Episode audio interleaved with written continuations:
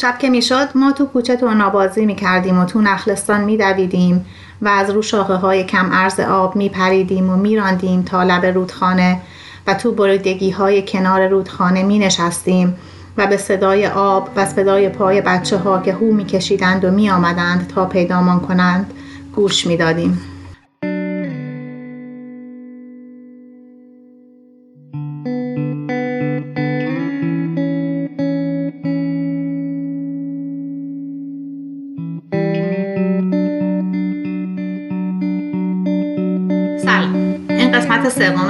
پادکست سه نقطه است. توی هر قسمت این پادکست یه داستان کوتاه از یه نویسنده معروف با هم می‌خونیم و کمی در موردش حرف می‌زنیم.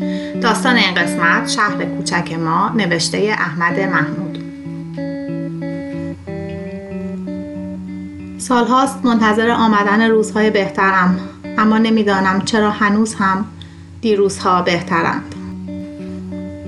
احمد محمود که اسم واقعش احمد عطا هستش متولد 1310 در اهواز و در گذشته 1381 در تهرانه. مهمترین کارهاش رمانای همسایه ها داستان یک شهر و مدار صفر درجه هستند. محمود کودکی و جوانیش رو توی خوزستان زندگی کرده و به مفهوم واقعی کلمه نویسنده جنوبیه. یعنی نه تنها اغلب داستاناش توی خوزستان اتفاق میفتن و لحجه و رنگ و بوی جنوبی دارن مایه اصلی داستانی هم نشینا و کارگرایی هستند که زندگیشون به دریا و نفت و نخل و قایق وصل است و در این حال نویسنده که آگاهی اجتماعی زیادی توی کاراش هست و آدماش اغلب درگیره با مسائل سیاسی هستند. داستان شهر کوچک ما از مجموعه پسرک بومیه که در سال 1350 چاپ شده و از کتابای اول محموده. مایه اصلی داستان نابودی طبیعت خوزستانه و تغییر زندگی بدوی مردم به خاطر صنعتی شدن و پیدا شدن نفت توی خوزستان و ظلمی که در حین این تغییر بهشون میشه. این داستان بین کارهای محمود متمایزه از نظر سرراستی و صادقانه بودن و قنای موضوعی که داره و معلومه که نویسنده از تجربه های دست اول خودش توی طرح و نوشتن این داستان استفاده کرده. داستان از زاویه دید اول شخص نقل شده و راوی داستان یه پسرک 7 سال است که تغییراتی رو که داره توی شهر کوچکشون که توی خوزستانه و خونهشون میفته برامون نقل می‌کنه. با یه زبون آمیانه پر از اصطلاحات محلی. به دلیل انتخاب این زاویه دید و اینکه پسرک از چرایی ماجراها خبر نداره و خیلی از اتفاقاتی هم که میفته سردن نمیاره توضیح اضافه هم در مورد اونا نمیده و فقط مشاهدات یا شنیده هاشو با دید و زبان بچگونهش برامون نقل می‌کنه. نویسنده هم توضیح اضافه درباره اتفاقات نداده و این زاویه دید محدود کمک کرده به بیطرفی نویسنده و جلوگیری از کلیشه شدن داستانش. و تراشیدگی و پیراستگی هم به داستان داده که هم در صورت داستانه هم در معنی داستان. و در این حال خوندن داستان رو لذت بخشتر کرده. با این مقدمه ابتدای داستان رو از دید پسرک گوش می‌کنیم.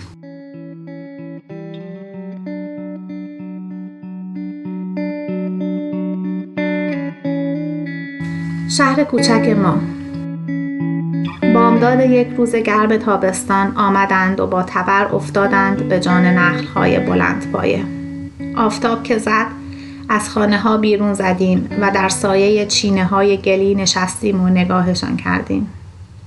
هر بار که دار بلند درختی با برگ های سرنیزه تو در هم و قبار گرفته از بن جدا می شد و فضا را می شکافت و با خشخش بسیار نقش زمین می شد هو می کشیدیم و می دویدیم و تا قبار شاخه ها و برگ ها بنشینند. خارک های سبز نرسیده و لندوک های لرزان گنجشک ها را که لانه هاشان متلاشی می شد چپو کرده بودیم و بعد چند بار که این کار را کرده بودیم سرکارگر کلاه هر سیری را از سر برداشته بود و دویده بود و با ترک دنبالمان کرده بود. و این بود که دیگر کنار بزرگ ها در سایه چینه ها نشسته بودیم و لندوک های لرزان را تو مشتمان فشرده بودیم و با حسرت نگاهشان کرده بودیم که نخلستان پشت خانه ما از سایه توهی می شد و تنه های نخل رو هم انبار می شد و غروب که شد از پشت دیوار گلی خانه های ما تا حد ماسه های تیر رنگ و مرتوب کنار رودخانه میدانگاهی شده بود که جان می‌داد برای تاخت و تاز. و من دلم می‌خواست که بروم و اسب شیخ شعیب را که از شب قبل به اخیه بسته بود باز کنم و سوار شوم و تا لب رودخانه بتازم. اگه دقت کرده باشید این تیکه که الان خوندم از اونجا که گفت هر بار که داره بلند درختی تا این آخرش و تا لب رودخانه بتازم همش یه جمله بود. یکی از مشخصهای اصلی نوشتاری داستان که دوست دارم موقع خوندن بهش توجه کنید همین کاربرد اقراق‌آمیز و نامعنوس حرف عطف واوه برای وصل کردن جمله هایی که منطقا ربطی به هم ندارن و در این حال تکرار یه فعل مثل بود جمله خیلی زیادی با بود تمام شدن و در کنار اون استفاده نکردن از قید و صفت. این کاری که همینگوی هم تو نصرش خیلی می‌کنه. تأثیری که این نصر می‌ذاره اینه که اولا اثر جمله اول رو بیشتر می‌کنه و شتاب و روایت و درک نشدنی بودن اتفاقات رو برای ذهن کوچیک راوی نشون میده. حالا بقیه داستانم توجه کنید ببین چقدر این شیوه استفاده شده. ما تو این یه تیکه که من خوندم فهمیدیم که دارن یه نخلستون رو پشت خونه پسرک خراب می‌کنن. اما هنوز نفهمیدیم برای چی دارن این کارو می‌کنن. دو تا کلم هم که اینجا معنیشو بخواستم بگم یکی لندوک یعنی بچه گنجش یکم اخیه یعنی میخه طویله اسب بسته بودن به اخیه یعنی اسب بسته بودن کنار طویله. حالا ببینیم به جز خراب شدن نخلستون دیگه چه اتفاقاتی داره میفته صد نفر بودند صد و پنجاه نفر بودند که صبح علطولو آمده بودند و با تبرهای سنگین و غروب که شده بود انگار که پشت خانه های ما هرگز نخلستانی نبوده است. شب که شد آفاق آمد. خیس عرق بود. مغنعه را اثر باز کرد و مویش را که به رنگ شبق بود رو شانه ها رها کرد. خاش نشسته بود کنار بسات تریاک. غروب که شده بود مثل همیشه کف حیات را آب پاشیده بود و بعد حسیر را انداخته بود و جاجیم عربی را پهن کرده بود و نشسته بود کنار منقل و با های نیمه افروخته ور می‌رفت و بادشان می‌زد و بانو دختر زردنبوی آبل رو که دودی شده بود کنار پدر نشسته بود. اسب شیخ شعب از شب قبل به اخیه بسته بود و حالا تو چرت بود. مادرم تازه فانوس را گیرانده بود که آفاق آمد. عبا را و مقنعه را انداخت رو جاجیم و رفت تو اتاق. و از زیر دامن گشاد دو قواره ساتن گلی رنگ بیرون آورد. سرگرد پیغام داده بود که دو قواره ساتن گلی رنگ می‌خواهد و آفتاب که زرد شده بود آفاق را افتاده بود و رفته بود و حالا با پارچه ها آمده بود و خاج توفیق منتظر بود. آفاق از اتاق نیمه تاریک بیرون آمد و لامپا را همراه آورد و گیراندش و گذاشتش کنار جاجیم و کوزه را برداشت و یک نفس سر کشید. و بعد نفس یاری نمی کرد که گفت خدا زلیلشون کنه و نشست و با سر آستین وال چرک مرده عرق را از پیشانی گرفت و پرسید بچه ها نیومدن؟ و خاش توفیق منتظر بچه ها بود. وقتی که آمدند انگشتان یدالله را سیمان برده بود و دستهای فتالله تا مرفق از شوره گچ سفیدی می‌زد. و من کنار مادرم نشسته بودم و رنگینک میخوردم که خاش توفیق صدام کرد و گفت که بروم و از شعبه برایش تریاک بخرم. از خانه که زدم بیرون آن طرف رودخانه پیدا بود که از نخلهای انبوه سیاهی می‌زد و نور ماه تو رودخانه شکسته بود و توی میدانگاهی کنار خانه های ما جا به جا تنه های نخل کود شده بود که روز بعد هجده چرخه ها همراه عمله ها آمدند و بارشان کردند و بعد یک هفته طول کشید تا میدانگاهی را شن و ماسه ریختند و نفت پاشیدند. نفت تازه زیر آفتاب داغ برق می‌زد و بخار می‌کرد. همه جا را بوی نفت گرفته بود. و زن سرگرد مسترش را فرستاده بود و قواره های ساتن گلی رنگ را گرفته بود. و صبح که می‌شد آفاق از خانه می‌زد بیرون و گاهی ظهر می آمد و گاهی هم نمی آمد و غروب ها خاش توفیق به انتظار یدالله و فتالله بود که از سر کار بیایند و مرا بفرستد. شعبه. یک چیز دیگه هم که توی این داستان نویسنده انجام میده اینه که یه عنصری رو هی تکرار می‌کنه یه عملی رو هی تکرار می‌کنه. مثلا میگه غروب ها خواست توفیق به انتظار یدالله فتالله بود که از کار بیایند و مرا بفرستد شبه و اینو چند بار چند جای داستان میگه یا اینکه اسب شیخ شعیب رو به اخیه بسته بودن. دوباره همونو تکرار می‌کنه. حالا بازم به این توجه کنید. تاثیر گذشتن زمان رو بیشتر می‌کنه. حالا ماسه ها را نفت مکیده بود و زمین خشک شده بود و باد که می آمد خاک زرد میدانگاهی را بالا می برد و پخش می کرد و پای دیوارها و چینه های گلی خاک قهوه‌ای جمع شده بود و مد که می‌شد و آب میافتاد تو شاخه های نخلستان سطح آب انگار که رنگین کمان بنفش می‌شد و زرد و قرمز رو کبوترخانه چندک زده بودم که شیخ شعیب از لای لنگه های بی قواره در خانه سرید و پیشتر که آمد نور زرد لامپا با پوست سوخته چهرش در هم شد و بینی و پیشانی و گونه هایش شکل گرفت. اسب سم به زمین کوفت و منخرینش لرزید و دمش افشان شد. و خاج توفیق بست آخر را چسبانده بود و بازنش بود که پنج تا حقه سه خط ناصر شاهی از بصره آوردن. و آفاق زانو به بغل بود و گوشش به شوهر بود و پدرم قوز کرده بود رو کتاب انوار و صدای شیخ شعیب بود که الماس تیره شب را خط کشید. و حالا شده بود و دیگر عطر گس نخلستان با بوی شرجی قاطی نبود و سایه دکل فولادی بلندی که در متن آبی آسمان نشسته بود روچینه گلی خانه ما می شکست و می افتاد تو حیات دنگال و تا لب گودال خانه که مخمل قسیلی علفهای خود رو رنگش زده بود سر می‌خورد و تو میدانگاهی پشت خانه های ما سر و صداها تو هم بود و رنگ لاجوردی لباس کارگران با رنگ سفید ملایم صندوق های بزرگ تخته ای که زیر میخکش ها و دیلم ها از هم متلاشی می‌شد تو هم بود و بالا که نگاه می کردی رشته های مفتولی سیم بود که نگاه را می کشید و به چشمت اشک می نشاند انگار که میل سرد سرمه به چشمت نشسته باشد. شب که می‌شد پدر انوار می‌خواند و گاهی اسرار قاسمی و خاش توفیق حرف می‌زد. از خزعل و عبدالحمید و غلامانشان و سپاهان خیزران به دست و شب که می‌شد ما تو کوچه تورنابازی می کردیم تورنا یعنی تناب تورنابازی یعنی ظاهرا بازی که با تناب هم دیگر می زدن. و تو نخلستان می و از رو شاخه های کم ارز آب می پریدیم و می راندیم تا لب رودخانه و تو بریدگی های کنار رودخانه می نشستیم و به صدای آب و صدای پای بچه ها که هو می کشیدند و می آمدند تا پیدامان کنند گوش می دادیم. و آن شب بود که تو پوسته نشسته بودم پوست پناهگاه قایقه. و گوشم را به زمین چسبانده بودم که ناگاه صدای پا شنیدم و صدای هم همه شنیدم. صدا صدای پای بچه ها نبود و هم همه بچه ها نبود. حرف بود که آهسته آرام تو تاریکی مرتوب سر می‌خورد و میآمد و من از میان همه حرف ها صدای آفاق را شناختم. شب بود تیره بود هوهوی موجهای قلطان رودخانه بود و صدای باد بود که افتاده بود تو برگ های انبوه درختان خرما. از تو پوسته لغزیدم بیرون و کشیدم بالا و رو ماسه های مرتوب سر خوردم و آرنج هام را ستون کردم و چانه را تکیه دادم رو کف دستانم. نگاه هم تاریکی شب را شکافت. در طول شاخه پهنی که از رودخانه جدا می شد جنبش سایه هایی بود مد بود آب آمده بود بالا و تشاله می توانست که از رودخانه بلغزد تو شاخه ها و براند تا عمق نخل ها تشاله یعنی یه جور قایقه. و تشاله می توانست که از رودخانه بلغزد تو شاخه ها و براند تا عمق نخل ها بلند شدم و دویدم و صدای گوشتی پاهام رو ماسه ها خفه شد سینه را چسباندم به پوست خشن ساقه درخت خرما و ساقه های دیگر که پیش رویم بود جابجا جا رد نگاهم را می برید.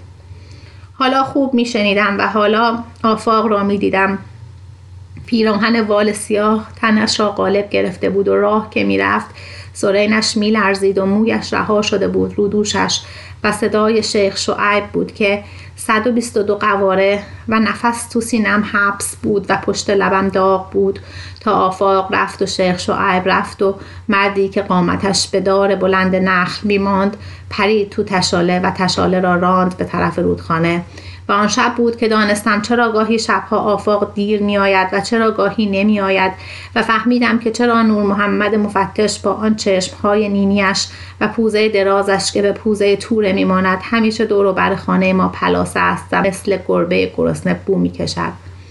و فردا بود که مفتش ها ریختند تو خانه ما و همه جا را با سیخ های آهنی نکتیز سوراخ سوراخ کردند و چیزی نیافتند. آفاق شبانه خانه را خالی کرده بود و جنس ها را جابجا جا کرده بود و این بود که آفاق را بردند و ظهر که رهایش کرده بودند آمده بود با لبهای خشک ترک خورده و تن غرق عرق و قرقر و نفرین و ناله و حالا آمده بودند با تبرهای سنگین و افتاده بودند تو نخلستان و از پشت چینه های گلی خانه های ما تا سرحد ماسه های مرتوب و تیر رنگ کنار رودخانه شده بود میدانگاهی که جان می‌داد برای تاخت و تاز. شاخه های آب را که مثل پنجه های دراز رودخانه دویده بودند تو گیسوی نخلستان پر کرده بودند و ظهر که می‌شد سایه دکل فولادی می شکست رو چینه خانه ما می افتاد و تو حیات و میراند تا لب گودال خانه که آن روز مخمل قسیلی علفهاش زیر رگد مفتش ها پامال شده بود قسیلی یعنی سبز رنگ. که آن روز مخمل قسیلی علفهاش زیر لگد مفتش ها پامال شده بود. خاج توفیق بست آخر را چسبانده بود و با زنش بود که پنج تا حقه سه خط از بسره و آفاق تو خودش بود و نگاهش به مخمل گلهای آتش بود و گوشش به خاج توفیق بود و بانو تو چرت بود و یدالله با کونه دست پیاز را می شکست و آفاق بود که گفت خدا زلیلشون کنه دیگه پناهگاهی نداریم. که نخلها را بریده بودند و شاخه ها را پر کرده بودند و تاریکی سنگین می شد و پوسته خاکستر گلهای مخملی آتش را خفه می کرد. با قرش جر سقیل ها و هجده چرخه ها از تو خخت خواب می پریدم و تازه آفتاب زده بود که می رفتیم و سایه دیوار می نشستیم و نگاه می کردیم که کارگران آبی پوش با کاسکت های سفید آهنی که نور خورشید را باز می تاف تو تله پستاوول می خوردند. آفتاب که پهن می شد کنکای صبح را می مکید. حالا دیوار آجری شکری رنگی رودخانه را از ما بریده بود و زخم زرد رنگ میدان نفتی پشت خانه های ما سرباز کرده بود و دویده بود تو کوچه ها و دو لوله قیرندود مثل دو مار نر و ماده از حاشیه انبوه نخل های دوردست خزیده بود و آمده بود تو میدانگاهی و پایه های چوبی مالیده به نفت مثل چوبه های دار جا به جا تو خیابان بزرگ شهر کوچک ما نشسته بود و گازرک ها رو سیم ها می لرزیدند و دلخ که می شد دلخ یعنی وقتی باد می اومد دلخ که می شد خاک زرد را لوله می کرد و به هوا می برد و به سر و رومان می ریخت و هنوز زیر بنای مخزن پنجمی را به تو نریخته بودند که پیشین یک روز پاییزی آمدند و به همه پیغام دادند که اصر همان روز تو قهوه خانه لبشت باشند. و شب که پدرم از قهوه خانه برگشت لب و لوچش آویزان بود و به خواش توفیق که ازش پرسید چه بود گفت می‌خوان خونه ها رو خراب کنن. میگن برای اداره بازم زمین می‌خوان. و من خیال کردم که میدانگاهی جو دارد و دهان نفتی خود را باز کرده است که ریز ریز شهر را ببلد و پدرم آن شب نه انوار خواند و نه اسرار قاسمی و مادرم از تو یختان نیم تنه پشمی مرا بیرون کشیده بود و جلو لامپا نشسته بود و سوزن می‌زد. که پای سر رسیده بود و باد موزی آزار می‌داد و مدام هوهوی نخلهای دور دست بود و قررش رودخانه که سیلابهای پاییزی گلالودش کرده بودند و دیواره شکری رنگ آجوری و مخزنهای فیلی رنگ و دکلها و سیمهای خاردار و شیروانیهای اخرایی رنگ آن را از ما بریده بود. آمده بودند و نوروز را برده بودند نظمیه. نوروز دسته جوغن را برداشته بود. جوغن یعنی هونگ. نوروز دسته جوغن را برداشته بود و داده بود به جانشان که چرا آمدند و خانه های ما را اندازه می‌گیرند. نوروز را که بردند همه بهتشان زد. موسا سر میدانی کاردش را از پر کمرش بیرون کشید و انداخت تو صندوق خانه. بارها که با پدرم رفته بودم قهوه خانه لبشد از موسا شنیده بودم که هر کس به خونه ما چپ نگاه بکنه حوالش با این کارده. و هر دفعه هم چشمهاش برق زده بود و مشته کار را فشرده بود و سیبیلش را تاب داده بود و به پشتی تخت تکیه داده بود و لیموناد را از سر بطری سر کشیده بود و حالا کارد افتاده بود تو صندوق خانه و سر سرمیدانی پایین بود و تو قهوه خانه آفتابی نمی‌شد.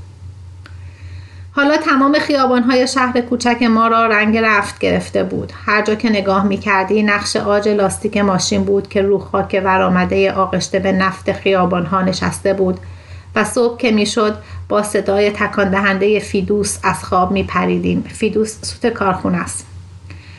صبح که می‌شد با صدای تکان دهنده فیدوس از خواب می پریدیم و فیدوس دوم هم که فضا را از هم می درید کارگران آبی پوش با کاسکت های فلزی و قابلمه های غذا از تو خیابان ما میراندند به طرف اداره و زیر های تک افتاده جلوی خانه لبشت شده بود یک بازار حسابی و فضاش هم باشته بود از بوی زخم ماهی زنده و بوی تند ماهی کباب شده به ادویه آلوده و عطر ملایم نان خانگی و بوی اسیدی ماست ترشیده و آبگوشت مانده و دل قلوه گاو و سبزی پلاسیده. تو تمام شهر رشته های سیم برق دویده بود و به همه خانه ها برق داده بودند. ولی خاش توفیق هنوز کنار لامپا چندک می‌زد و می نشست به انتظار الله و الله که از سر کار بیایند و مرا بفرستد شبه هنوز تکلیف خانه های ما روشن نبود. آمده بودند و اندازه گرفته بودند و گفته بودند زمستان که شد باید خانه ها را خالی کنید. و این بود که پدرم دل و دماغ نداشت و خواش توفیق بعد از کشیدن تریاک به جای گفتن خاطره های دور و درازش می‌رفت تو چرت و آفاق که پناهگاه نخلستان را از دست داده بود تو خانه نشسته بود. تا آن شب که بوی زمستان می‌داد که لطه های در شکست و بست خورده خانه ما ناله کرد و لنگه هاش از هم باز شد و شیخ شعیب با اسب راند توی خانه. و بعد که آفاق چادر را دور کمر سفت کرد و موی نرم شبق مانندش را جمع و جور کرد تو لچک و همراه شیخ شعیب از خانه بیرون زد. آفاق که رفت گدالله رومزی آمد سراغ پدرم و خاش توفیق. فانوس مرکبی را گرفتم و پیشا پیششان راه افتادم. به سردر قهوه خانه لب شط چراغ پرنوری آویزان بود که نورش سر خورده بود رو پلیت های موجدار حصار انبار اداره و یدالله رومزی همچنان که پشت سرم می آمد انگشت درازش را می کشید رو موج پلیت ها و صداش مثل مسلسلی خفه تو دل شب می نشست و با صدای گنگ رودخانه قاطی می شد. از قهوه خانه که رد شدیم تاریکی بود و پارس سکها بود نخل های تک افتاده بود که نور فانوس مرکبی رو تنه هاشان لیست می‌زد و سایه ماتشان میافتاد رو زمین و ما که می‌رفتیم سایه ها دور تنه ها میچرخید و باد ملایمی بود که سرشاخه ها را به بازی گرفته بود و عطر گس نخل ها با بوی نفت قاطی شده بود و از جوی آب که جست زدیم خانه ناصر دوانی بود و همه بودند و سرمیدانی هم بود با شرارت رمیده چشمانش و من نشستم کنار گیوه ها و قندره ها و باد که گهگاه از لای ترک های در تو می‌زد سرمای زمستان را به همراه داشت. سرمای خشک دشت های وسیع را که سنگ می ترکاند. پدرم نشست بالا و لم داد به رخت خوابها که تو چادر شب لفاف بود و خواست توفیق کنارش بود و شیر چای که آوردند که چربی شیر لبانم را لیز کرد و گرمی مطبوعش گلوم را قلقلک داد. پدرم سیگار لف می‌کشید لف یعنی پیچیدن. فکر کنم منظورش اینه که سیگار خودش میپیچیده باباش. سرمیدانی جیگاره عراقی می‌کشید و سکوت بود و صدای قلیان باباخان بود و بوی تنباکوی خانسار و بعد سرمیدانی بود که حرف زد. می‌دونم که همه پشت سرم حرف می‌زنن اما می‌خوام بدونم نوروزو که بردن نظمیه کی بالاش در اومد. نوروز را که برده بودند همه بختشان زده بود و هیچ کس لب نترکانده بود و این بود که موسا حساب کار خودش را کرده بود. اگه بالاش در می اومدین اگه اقلا سر و صدا را مینداختین که دلم قرص می‌شد به شما به قول شما کارم و غلاف نمی کردم می که همش قمپوز نبوده و می که اون فرنگه دیلاق رو چجوری مثل گوشت قربونی آشلاش می کردم. صدای بم پدرم انباشتگی اتاق را خراش داد. موسا حق داره موسا. گدولا رومزی حرف پدرم را برید. اون وقت خیال نمی کردیم که اینطور جدی باشه. ناصر دوانی به زبان آمد. مرض ریزه ریزه میاد. همه یهو وبا نمی‌گیرن. و بعد حرف ها تو هم شد و نگاه من از دهان این به آن دهان آن میگشت و بعد نفهمیدم چه شد که موسی سر میدانی از جا در رفت و داد کشید و از جیب جلیقه قرآن کوچکی بیرون آورد و صدای رگدارش زیر سقف اتاق مثل مار زخمی پیچ و تاب خورد. اگه مردین به این سینه محمد قسم بخورین ده بخورین و با دست کوبید رو قرآن. اول از همه جلو میافتم با همین کارد و جلوی نیم تنش را کنار زد و کاردش را از کمر بیرون کشید. اول از همه سر اون فرنگی رو من گوش تا گوش می‌برم. من کجا زندگی کنم؟ عمری خونه جگر خوردم تا این چهار دیواری رو درست کردم. دیالا قسم بخورین قسم بخورین. که صدای زیر عبدی و کار انگار آب یخ بود که تو دیگه آب جوش ریخته باشند. قسم که نه. و عبدی شیر برنجی گفت کفاره داره. که موسا رفت. و همچنان که مثل گربه روی چنگ نشسته رود و زانو نشسته بود براق شد. صداش افتاد. کلمات بیخ گلوش قلط خورد و بعد مثل مهره های سربی بیرون ریخت. دیدین که موسا نامرد نیست؟ دیدین که من نامرد نیستم؟ حالا دیدین؟ و عقب کشید و به متکا تکیه زد و قرقر کرد. زردی پریده ای از بناگوشش تا شقیقهش دویده بود. لبان کلفتش زیر سیبیل انبوهش میلرزید انگار که به خودش ناسزا می‌گفت انگار که ورد می‌خواند و انگار که چانش لقوه گرفته بود و تو اتاق. گویی خاک مرده پاشیدند و بیرون زوزه باد بود و بوی شب بود و پدرم سیگار دیگری پیچاند و کونهاش را که دندان گرفت و تف کرد و صدای خشندارش را رها کرد. سی تا آدم سریش و سیبیلدار دور هم جمع شدین که چی؟ فرستادین دنبال ما که چی؟ که موسا حق داره. و این خواش توفیق بود که می‌گفت. و یدالله رومزی بود که گفت میباز حرف همه یکی باشه. و بعد ناصر دوانی بود که گفت میباز قسم بخوریم. و موسا سر میدانی بود که به زبون اومد. این بار صداش خفه بود. پس چرا وقتی قرآن رو در آوردم همه مثل اینکه ماست ترش خورده باشین لب برچیدین که پدرم جابجا شد. من یکی حاضرم تا پای جونم که باشه حاضرم. قسم بخوریم. همه می‌خوریم. که بند بند وجود من هم از قسم سرشار شد. اگر خانه ها ما را خراب می‌کردند اگر کبوتر خانم خراب می‌شد نه.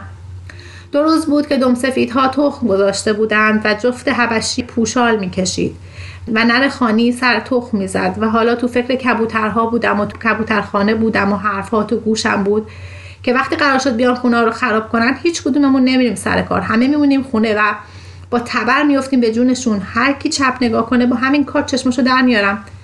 و صداها تو هم بود و لبم از چربی شیر لیز بود و بوی شب میآمد که همراه بوی اسفند سوخته و سرمایه گزنده از لای های در میخزید تو و بعد ناگهان صدای ترکیدن گلوله بود و دومی و سومی که وحشتمان زد و هجوم بردیم به در اتاق و ریختیم تو حیات و دویدیم به طرف در خانه. گاو میشه ناصر دوانی که زیر سایبان بسته بود رم کرد و بعد نره کشید. ماه آمده بود بالا بالای بالا و خیمه زده بود. و صدای خروس بود که انگار ره گم کرده بود و شب بود که از تیغه بلند نیمه میگذشت و پوزه می‌کشید به سوی بامداد. صبح که شد آفتاب که زد تک سرد صبحگاهی که شکست خروس آمد و دانه به دانه دانه ها را چید. معلوم نبود که کدام شیر پاک خورده ای رفته بود و لو داده بود. پدرم را که بردند و خواست توفیق را که بردند مادرم دوید منزل یدالله رمزی. آفاق شب که رفته بود هنوز نیامده بود. یدالله رومزی را برده بودند نظمیه همانطور که خواست توفیق را برده بودند و پدرم را برده بودند و ناصر دوانی را برده بودند و بابا خان را. و هنوز پیشین نشده بود که نور محمد آمد با پوزه باریکش و نینی چشمانش. و مادرم اشکش رو گونه هاش بود که حرف نور محمد را شنید. خواهر به هاش توفیق یا اگه نیست به بچهاش بگین که بیان جسد آفاق و تحویل بگیرن. جسد آفاق؟ آره خواهر. دیشب پشت نخلستون تیر خورده. بانو که تو چرت بود جیغ کشید مادرم جیغ کشید و نور محمد مثل توره گریخت. خواش توفیق صبح فرصت نکرده بود که دودش را بگیرد و یقین حالا تو نظمی خمار بود. من رفتم سراغ کبوترهام. بوی فضله کبوترها با بوی رطوبت قاطی شده بود و تو کبوترخانه گرم بود و ماده حبشی خوابیده بود یقین تخم گذاشته بود. با سر چوب کوتاهی زدم به پرش که کنار رود تا اگر تخم کرده است ببینم. کبوتر بالش را تکان داد و گردن کشید و پف کرد و بانو که کوتاهش به چوب حمله کرد خسمانه حمله کرد. صدای کفش چوبی زن ناصر دوانی آمد از در کوتاه کبوترخانه ساقهای سبزه و گرفتهاش را دیدم. یقین چادرش را به کمر بسته بود. گودی پشت زانوهاش پر می‌شد و خالی می‌شد و کفش چوبیش صدا می‌داد.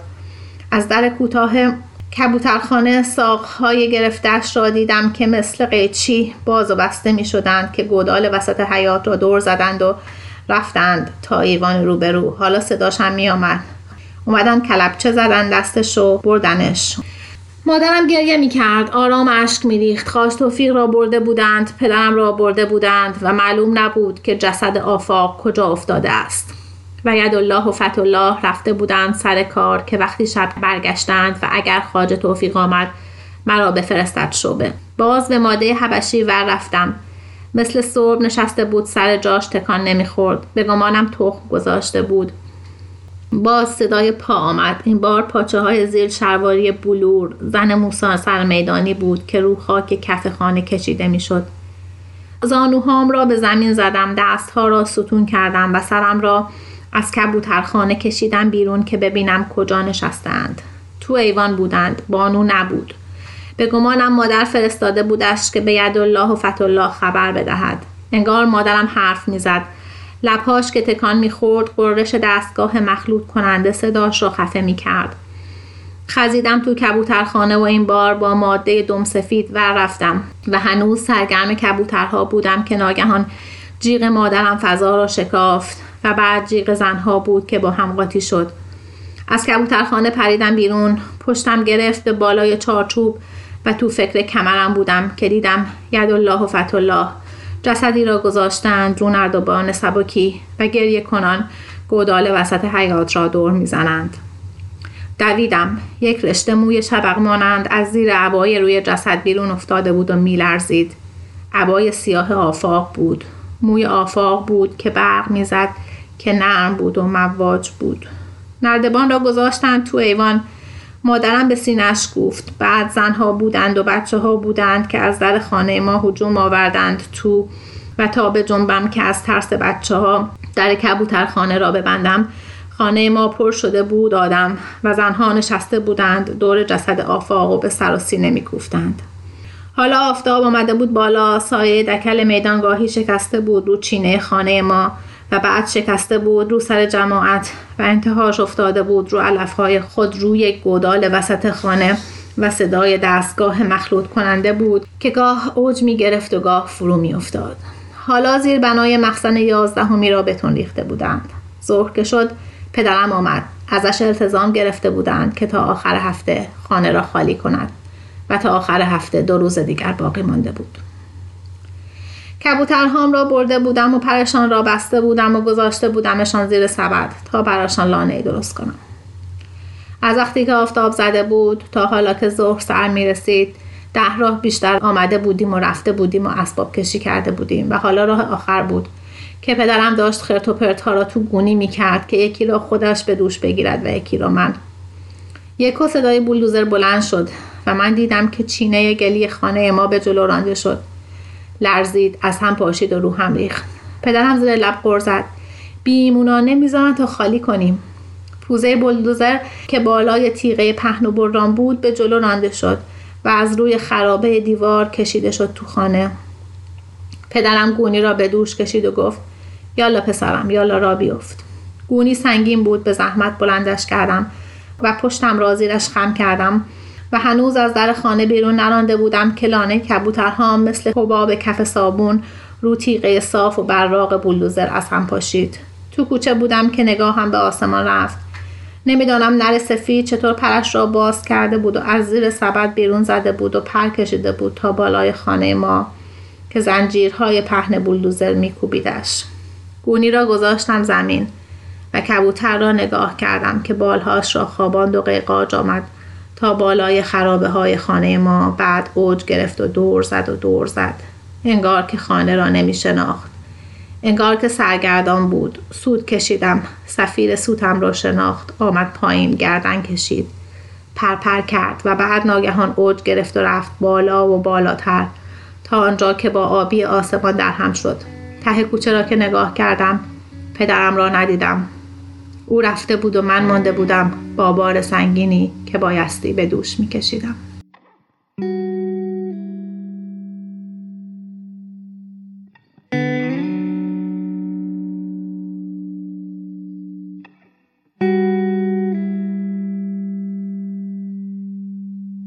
همونطور که دقت کردین زاویه دید عینی که پسرک داره و ذهن نازموده یه بچه 7 ساله که داره داستان رو برامون تعریف می‌کنه باعث شده که این داستان داستان متمایز و نابی بشه. ما از همون اول داستان فهمیدیم که یه نخلستون رو دارن خراب می‌کنن. اما قصه نخوردیم که چرا داره محیط زیست خراب میشه. چون پسرک برامون گفتش که لندوکا رو می‌گیره دستش. براش اتفاق جالبی بود که داره نزدیک خونهشون میفته و دلش میخواستش که بره اسب و برداره و توی اون میدونگاهی که حالا بین خونهشون و رودخونه درست شده بود جلوم بده. بعد فهمیدیم که از اون بیشتر هم داره یه اتفاق بدتری هم میفته و اون اینه که خونه پسرک رو هم دارن خراب می‌کنن. توی خونه گلی که این پسرک زندگی می‌کنه علاوه بر خودش و مامان باباش یه خانواده دیگه هم هستن. خاش توفیق زنش آفاق پسراش فتالله و یدالله و دخترش بانو. خاش توفیق تریاکیه و پسراش میرن کار می‌کنن و پول تریاک اونو میدن. و ما فهمیدیم که آفاقم میره قاچاق می‌کنه و اینکه نخلستون رو خراب کردن در واقع به طور مستقیم روی زندگی این خانواده تاثیر گذاشته. به این دلیل که کار کاسبی قاچاق آفاق کساد شده. چون نخلستون براش مخفیگاه برای قاچاق کردنش بوده. می‌رفتن از روی رودخونه جنس می آوردن توی نخلستون قایم می‌کردن. ما نمی‌فهمیم که خونه های گلی رو دقیقا با چه شرایطی و چرا می‌خوان خراب کنن. پول بهشون میدن کجا می‌خوان برن. می‌فهمیم که پسرک شاکیه چون که یک کفترخونه داره نگران کبوتراشه. ولی پسرک مثل یک گزارش دقیق درموندگی مردا رو نشون میده توی صحنه که میرن خونه ناصر و قسم می‌خورن که فرنگی لیلا رو بکشن در صورت که قسمشون تو خالی در میاد. بازم اینجا پسرک سر در نمیاره که جریان چیه و چرا مردا دارن هارت و پوت می‌کنن. فکر می‌کنه که اگه کفتران بمیرن چی؟ اما خیلی دقیق این صحنه رو مثل یک گزارش لحظه به لحظه ثبت می‌کنه و احساس درموندگی مردا رو خیلی خوب نشون میده. توی زمینه داستانی از بین رفتن نخلستون و اینکه اینا باید جلو پلاسشون رو جمع کنن و برن مهمترین اتفاقی که در داستان میفته کشته شدن آفاقه. از نظر مقدار توصیف و شخصیت پردازی هم آفاق بعد از پسرک مهمترین آدم داستانه. گیرم که ما آفاق رو هم از دریچه چشم راویمون جسته گریخته می‌شناسیم. اگه که داستان از دیده دانای کل نقل شده بود یحتمل ما بهتر میفهمیدیم که دقیقا آفاق چه جور زنی بود و چه به سرش اومد. الان می‌دونیم که آفاق زن جذابیه دست کم از دیده پسرک با توصیفایی که ازش می‌کنه.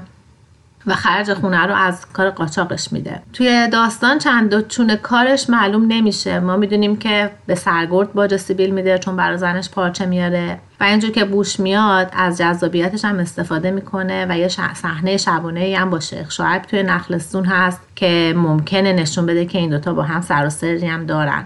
اون صدای تیری که اون شبی که مردا جمع شدن میاد همون تیریه که آفاق کشته. ولی ما بعدا می‌فهمیم. وقتی که میان دم در به مادر پسرک میگن بیاد جسد آفاق بگیر. مردن آفاق با همه غمانگیزی که داره توی حاله از ابهام میمونه که به نظر من باعث میشه که احساس بینتیجه بودن زندگی این آدم رو و احساس مرگ علکیش رو بیشترم بکنه. خیلی روشنه که شهر کوچیک ما پیش درآمدیه برای رمان همسایه ها که شکی نیستش که یکی از مهمترین رمان های فارسیه. محیط این خونه خیلی شبیه خونه همسایه هاست و حتی بعضی از اسمها مثل آفاق، بانو و بلور توی داستان همسایه ها هم هست. پسرک راوی می‌تونه بزرگ شد خالد بشه. اما تفاوت اصلی که داره اینه که خالد بزرگ میشه و در مقابل اتفاقاتی که توی جامعه میفته موضع گیری می‌کنه و جانبگیری سیاسی. اما پسرک چون کوچیکه و با ذهن کوچیکش چیزا رو درک نمی‌کنه باری که باید بکشه از شونه هاش بزرگتره. مثل همون جمله آخره که توی داستان میگه.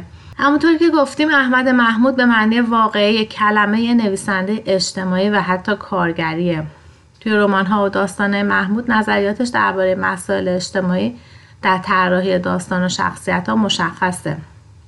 اما توی شهر کوچیک ما ما با چون با روایت عینی و گفتگوهای کوتاه از ماجراهای داستان آگاه میشیم واقعیت درونی خود داستانه که مایه اجتماعی داستان رو ساخته و اثری از داوری نویسنده و مسائل فلسفی و ابدی بشریت که معمولا توی ادبیات کارگری وجود داره دیده نمیشه. این مسئله اجتماعی که تو خود داستان اتفاق میفته به اندازه کافی برای خواننده جاذبه داره که کشش داشته باشه تا آخر داستان همراه پسرک بیاد. در واقع میشه گفت که توی این داستان محمود اون کاری رو که نفت با خوزستان کرد و تغییری رو که توی زندگی مردم به وجود آورد نشون داده. بدون موزگیری و سخنوری و قضاوت درباره خوب و بد این ماجرا رو به عهده خود ما گذاشت. توی این داستان میشه صدای تغییر تاریخ جنوب رو شنید که خب خیلی موضوع با اهمیتیه. اما کیفیت و چگونگی بیان این موضوع هم اهمیتش از اصل موضوع کمتر نیست. چیزی که داستان رو متمایز کرده سبک داستانه. یعنی همین تعبیر و تمهیدایی که گفتیم محمود توی داستان به کار برده تا باعث شده که اون احساس نوستالژیکی که داستان داره برای ما به وجود بیاره بدون اینکه مستقیم بهمون به بگه. داستان که تموم میشه می‌بینیم ما هم داریم همراه با پسرک حسرت دیروزا رو می‌خوریم. هرچند که شاید ما هم مثل اون نتونیم درست توضیح بدیم که چرا همیشه به نظر می‌رسه دیروزا بهترن. ممنون که با من این قسمت پادکست رو گوش کردید. تا یه فرصت دیگه و یه داستان دیگه خوش باشید.